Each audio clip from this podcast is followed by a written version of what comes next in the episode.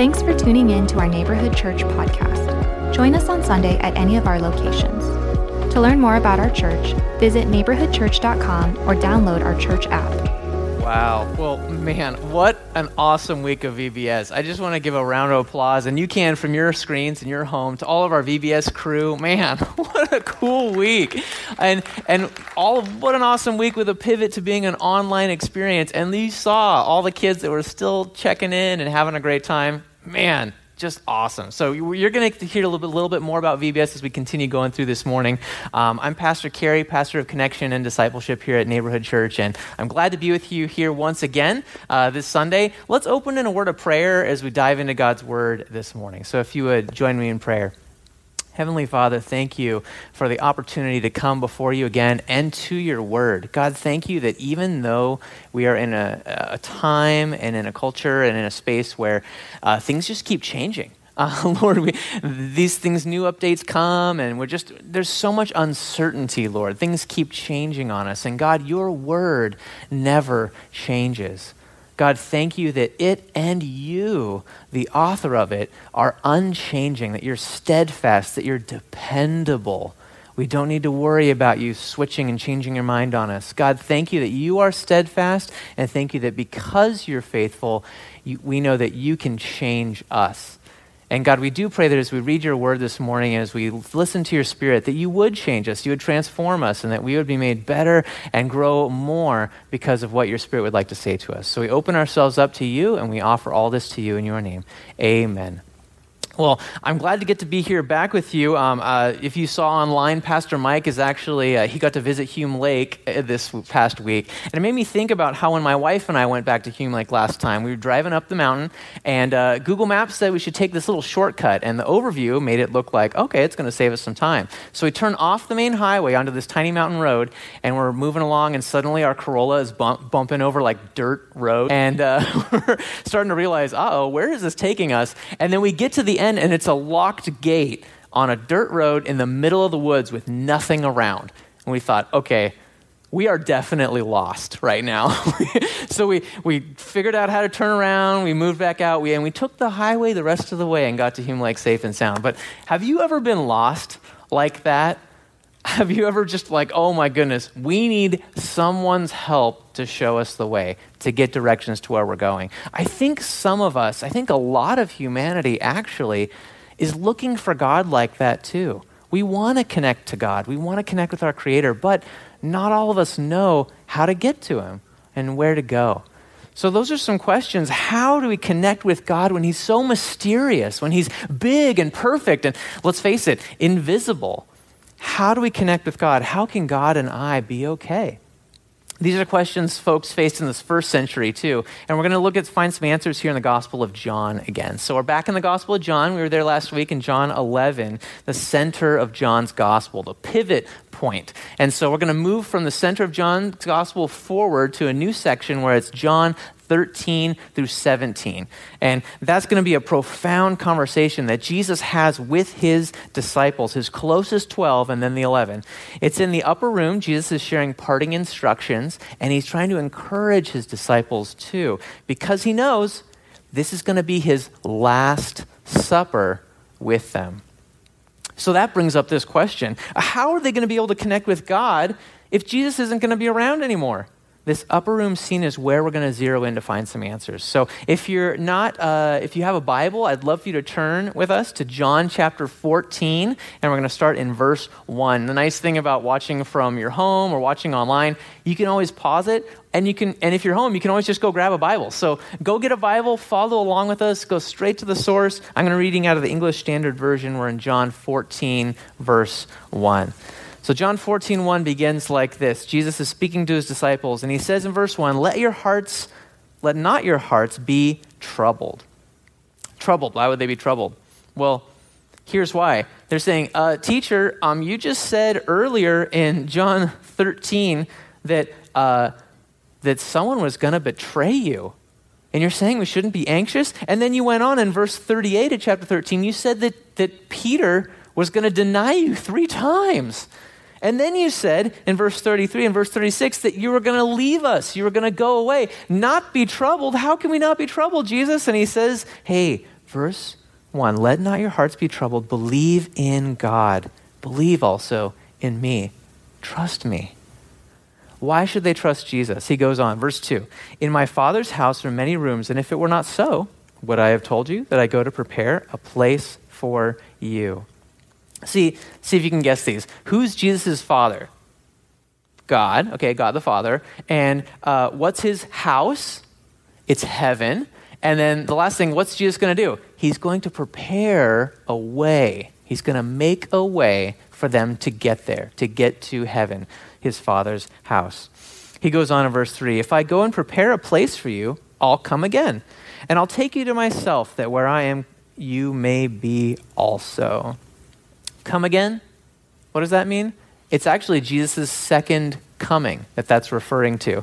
And one element of the return of the king at the very end is that he's going to come in and he's going to gather all of his people, all of his father followers, and he's going to bring them into God's house, into an eternity with God. And we have that to look forward to a joy filled eternity spent with God. That's what his followers can look forward to. And look at this Jesus is so kind. He's saying, hey guys, don't be troubled. Look what I'm preparing for you. This is why the disciples could trust Jesus, right? How does that go, Lorena? Trust Jesus, right? like in the VBS film. Jesus is saying the same thing. Trust me because I'm going to prepare a way. I'm going to make a way to a heavenly eternity that you can spend with God the Father. How can we connect with God if Jesus isn't here? Through his resurrection, Jesus made a way to connect with God forever. His death and his resurrection is the preparation. You see, when he atoned for our sins on the cross, when he forgave everything that we had ever done and all the brokenness inside us, that was the preparation that Jesus did to make a way for us to get into heaven. He is the way to get into God's heavenly house. And so after Jesus was going away to make that atonement, now he can book our rooms in God's house. So, question for you Are you someone who hasn't yet trusted Jesus yet, but you're curious? If you haven't made Jesus the, the healer of your life, the uh, rescuer, your guide, your way, I would encourage you, please reach out to us. Post in the live stream chat or email me at carrie at neighborhoodchurch.com or call our church office. There is nothing more important than you trusting Jesus. Jesus is the way to heaven for you, and he has made that invitation to you. Make that decision today for all of us here, we've already started to cover in this passage things about heaven, uh, Jesus' second coming at the end of all things. Uh, we're talking tricky Trinitarian. And so may be a little hard. Don't worry. All these truths that Jesus is unpacking here were really meaningful to his disciples, and they're meaningful for us too. So stay in track with us. Stay on track with us, VBS. Okay. Um, anyway, let's move on to the next passage. We've already got good, good news. Jesus makes a way into our heavenly home with God. Now we're going to see our next news in verses 5 through 11. So let's check out verse 5.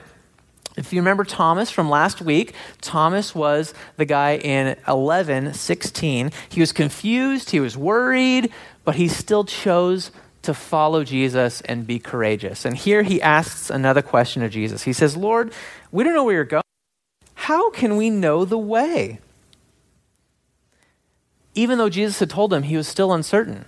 Has anyone ever felt like that before? Yeah, I can relate.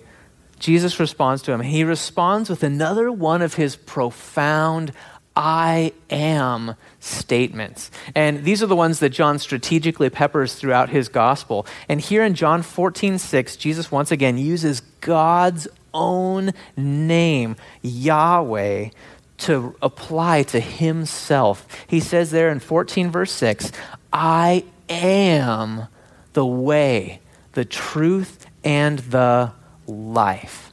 And this, this is the focal point that this whole passage is centered around. So I've asked Anna, one of our church members, to explain this to us in a creative way. So take it away, Anna. I am the way to God.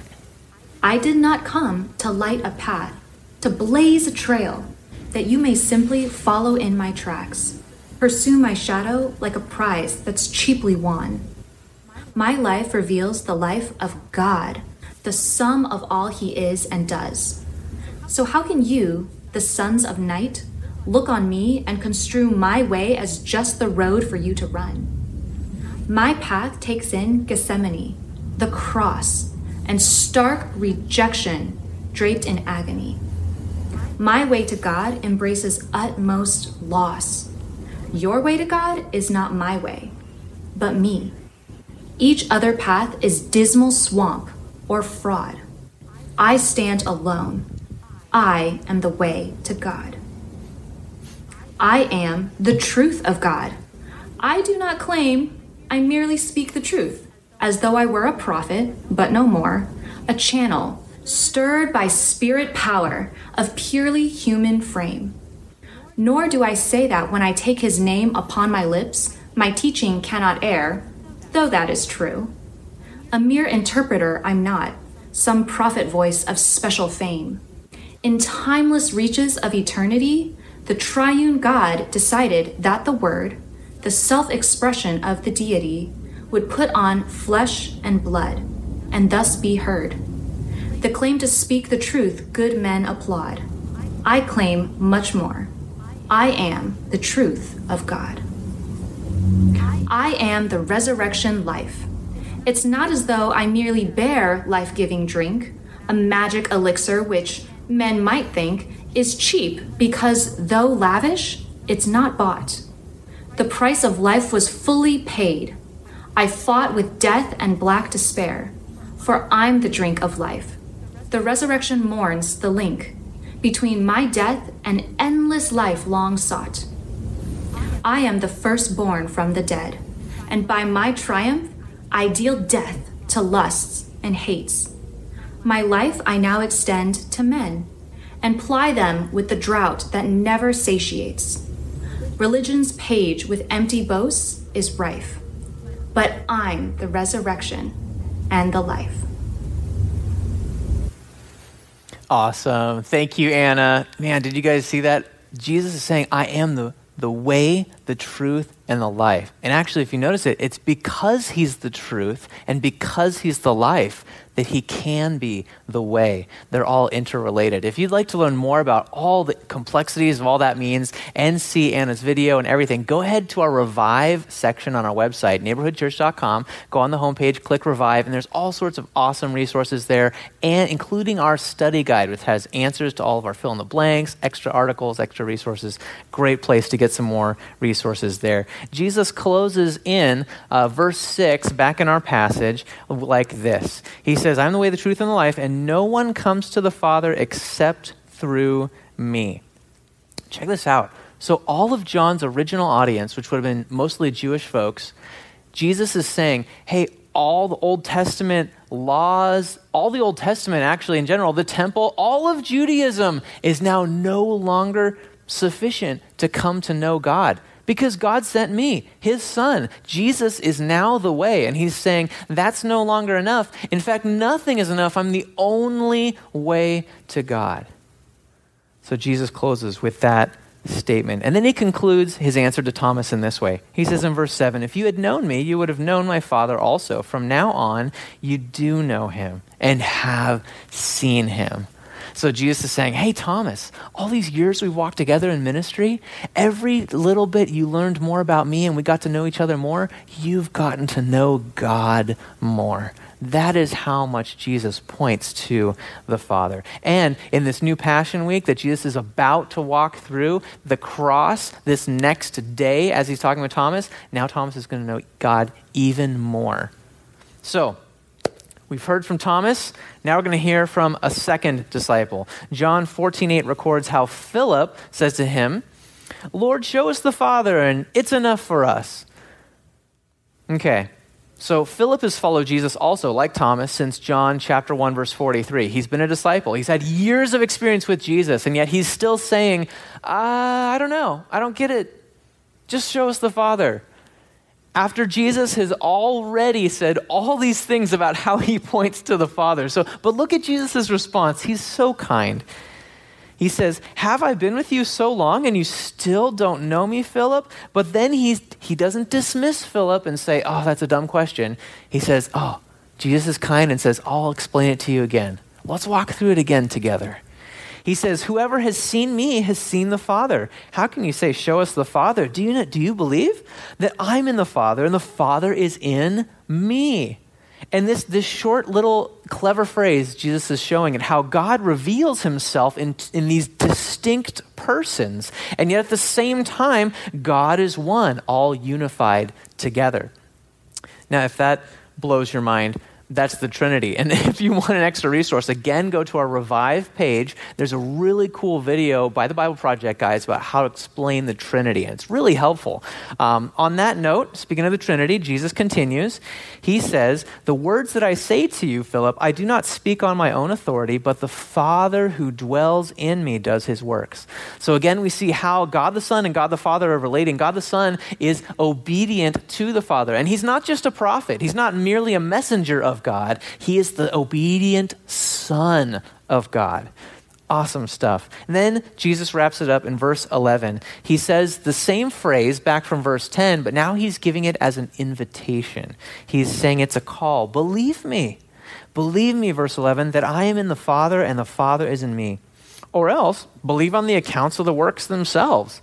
And so Jesus is saying, hey, believe in who I am, my identity, but also believe just based on all the cool stuff you've seen I do. And if you'll see in the Gospel of John, there are actually seven seven signs that John puts throughout the gospel that are all miraculous events that point to who Jesus is. He's opening the eyes of the blind, he's feeding huge crowds, he's rising the dead to life like Lazarus. And then all those things, that power that he is displaying, that power points to something that he is the Messiah, that he is the Son of God. So he says, Look at the miracles.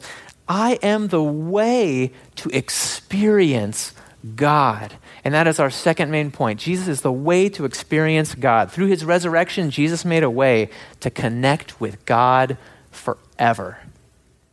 So, how is Jesus the only way? Isn't that so exclusive? I mean, isn't that really isn't that intolerant, unmodern? How could you say that? Well, one of the things we have to remember is we can't take modern cultural trends and use them to interpret or judge eternal things spoken by an eternal God. Jesus said he's the only way, and he made the universe. So he's so he's right. Um, his followers would eventually come to understand this too. They would quote later when they would uh, they were filled with the Holy Spirit, God Himself. And then in Acts chapter 4, verse 12, they would say this To anyone who would listen, there is salvation in no one else, for there's no other name under heaven given among men by which we must be saved. Jesus is it. So think of it this way think of a castle with a moat around it. So the castle is God's house. It's uh, his heaven that we want to get inside. And Jesus is the one bridge that we can cross. Jesus isn't just the preferred bridge or he's the best bridge. He's the only bridge in town. He's the way. But get this even though Jesus says, I'm the only way, he also extends an invitation. And that bridge is open, and the gates are open. So all we need to do is walk across it. So Jesus says, Yes, I'm the only way, but you're invited. Not just welcome, you're invited to come in.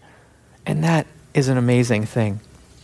So Jesus teaches all of this. How does that hit us? Well, two things. Uh, first, maybe you've tried this Christian thing for a while. Maybe you grew up in church and you're saying, you know what, I've done this thing for a while, but I'm realizing there's other options out there. I just went to college, or I just moved, or I just talked to a friend who believes something different. I want to try that just as a word of warning and to save you time, don't waste your time. Jesus is the only way to true peace and happiness and heaven. He's the only way to God.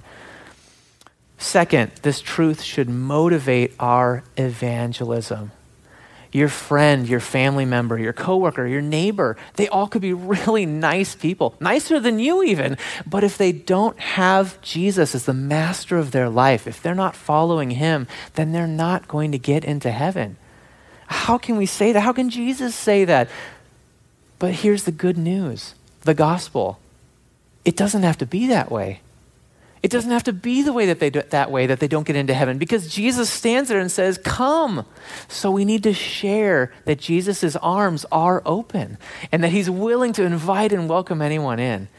These kinds of truths should motivate us to share others, share Jesus with others that they can walk across that bridge. How can God and I be okay? Jesus the Messiah is the only way.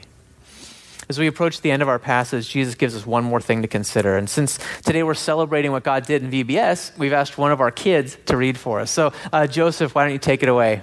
Hello, my name is Joseph Strother, and today I will be reciting John 14, 12 to 14. I tell you the truth. Anyone who has faith in me will do what I have been doing. He will do even greater things than these, because I am going to the Father. And I will do whatever you ask in my name, so that the Son may bring glory to the Father. You may ask me for anything in my name, and I will do it. Hello, my name is Joseph Strother. Awesome. Thank you, Joseph. uh, did you hear the promises that were in that passage? Jesus is promising us that his resurrection enables us to join God's kingdom work. We have a part to play. We get to participate. And so we're going to even do greater works. What does Jesus mean by that? Well, he's actually saying because we're on this side of the cross, there's a whole bunch of new realities at play. One, clarity. We've got the whole New Testament at our disposal to, to disposal to know more about God. Two, we've got God Himself, the Spirit, Holy Spirit, inside each one, each person who's a follower of God, empowering us to do ministry. And if you want to know more about Holy Spirit, you just keep reading chapter 14. Jesus starts talking all about him. Uh, next, we see that we've got a greater reach that the Gentiles get incorporated into God's people and the gospel goes global. And so God's kingdom is all over the world now. So greater works, greater things. There's so much cool stuff going on. And God the Son graciously empowers us, his followers, to get to participate and make the kingdom of heaven advance. And so Jesus leaves his disciples with these three awesome truths. They don't need to worry about him going away and let their hearts be troubled. Why? Because they're going to gain admission to heaven. They're going to have access to God the Father. And then third, they're going to be empowered to carry out God's kingdom work as co-workers here with him on earth. And so we see our third main point is this. Jesus is the way to live for God, to live for God. How can God and I be okay? Jesus is the only way. So, one way to illustrate this is my wife's sister has been staying with us for a while, and she's on a summer break from high school. And we're making lunch one day, and I'm making sandwiches, and I remembered that she liked to make guacamole. So I'm like, hey, Lily, do you want to make guacamole? And she said yes, and so she did. So we gave her what she needed, and she ended up making some awesome guacamole. We had plenty with our sandwiches. All we had to do is supply Lily with the ingredients, the cookware and the opportunity she needed, and she was able to make something delicious. That's similar how, to, how Jesus is the way to live for God. You see, Jesus provides what we need, He provides the opportunity, He empowers us with skills, and then we get to do awesome, greater things for Him. You see, He does most of the work, to be honest, but He still honors us with a role to play. So the question is what is your role? How are you working for the kingdom of God? I hope that we wouldn't look at the amazing sacrifice Jesus made on the cross on our behalf and say, Thanks for the cross, friend. I'll take it from here. No, God, in our gratitude, we want to look at God and say, Wow, look how you have rescued and saved and healed my life how can we join together and do some things together to help other people know about him here on earth? That is the call we have. So, man, if you need ideas, check out neighborhoodchurch.com slash serving. We would love to help you find a place to use your God-given gifts to make a difference in this world. You can also email me again at carrie at neighborhoodchurch.com. Um, one last idea from this passage, this last section, verses 12 through 14 that Joseph read for us. You may have noticed verse 14. It says, If you ask me anything in my name, I will do it. So the enemy has actually used this passage sometimes to uh, twist things around and say, and, and deliver a message that's really a prosperity gospel preaching. What do I mean by that? It means that um, I get a whole bunch of health and wealth from God, and the more faith I have, the more gains I get. It sounds pretty cool, but it's not actually what Jesus taught. Jesus here in John 14 14 is saying, Hey, I'm empowering you, and I'm going to do anything you ask for the sake of the kingdom for God's glory, he says in verse 13, not for ours. And so his, his perspective is he wants to empower us for kingdom work and not just our Christmas list. his perspective is so much greater than that. And by the way, asking for things in his name, a praying in Jesus' name, it's not a magical incantation. He's actually saying, pray for things in my name, i.e., your prayers should be in line with what Jesus' name stands for. Look up John, 1 John 5 14. We pray for opportunities to join God's work. And as we serve God out of our gratitude, we will find joy as we get to see it bringing God glory. So Jesus is the way to live for God. As I look into my own heart, I find, based on all of what I've read here, I find, you know, I agree, but I'm still challenged. I'm challenged because I think, man, when was the last time that I asked God to help me do greater works on behalf of advancing his kingdom? I look back at my prayer lists, and they're all preservation prayers. God, help me be safe. Keep me up. Protect my family. Help my friends to stay. I, am just praying for maintenance. And God says, I want you to have vision to pray for expanding my kingdom. And so I just pray, Lord, please give me courage. Give me focus to pray for ways that I can expand your kingdom, to live for you, for your glory. How can God and I be okay? Jesus is the only way. So, what about you? When you hear how trusting Jesus is the only way to be good with God, what actions do you need to take? Are you curious? Then place your faith and trust in Jesus. Don't delay, you won't regret it. Are you convinced? Well, then make sure you're focused on Jesus and don't dabble in other options out there. Jesus is the only way. Are you committed, then don't forget how Jesus is the only way and you aren't. It's not our works that get us good with God, it's Jesus's. Then be grateful and live for Him. God, thank you so much that you are the way. You have come, Father, and you have made a a possibility for us to be connected with an infinite, holy God, even broken and uncertain and fearful and doubtful as we may be. You've made a way, and that way is Jesus. God, we thank you for you reaching down into our situations, into our anxiety, the troubled hearts like the disciples had. And maybe our hearts are troubled today too. God, we pray that you would reach into our worries and you would bring us peace peace from knowing that you have made a way for us to be in heaven with you forever. That you have made a way for us to experience our Creator uninterrupted, unfiltered. And Lord Jesus, you have made a way for us to live for God without fearing, without wondering what to do. God, you have laid a way for us. God, we thank you for your kindness. We thank you for your generosity. And we thank you for reaching out to us. We pray for courage pray that you would help our unbelief. We pray for faith. And God, we thank you that you, you have sent your Son who is so worthy to be trusted. We pray all these things in his name. Amen. Well, this morning, we would love to give you an opportunity to join us in worship, to respond in song. So let's go ahead and join the band and respond to God, how He's working in our hearts through this song.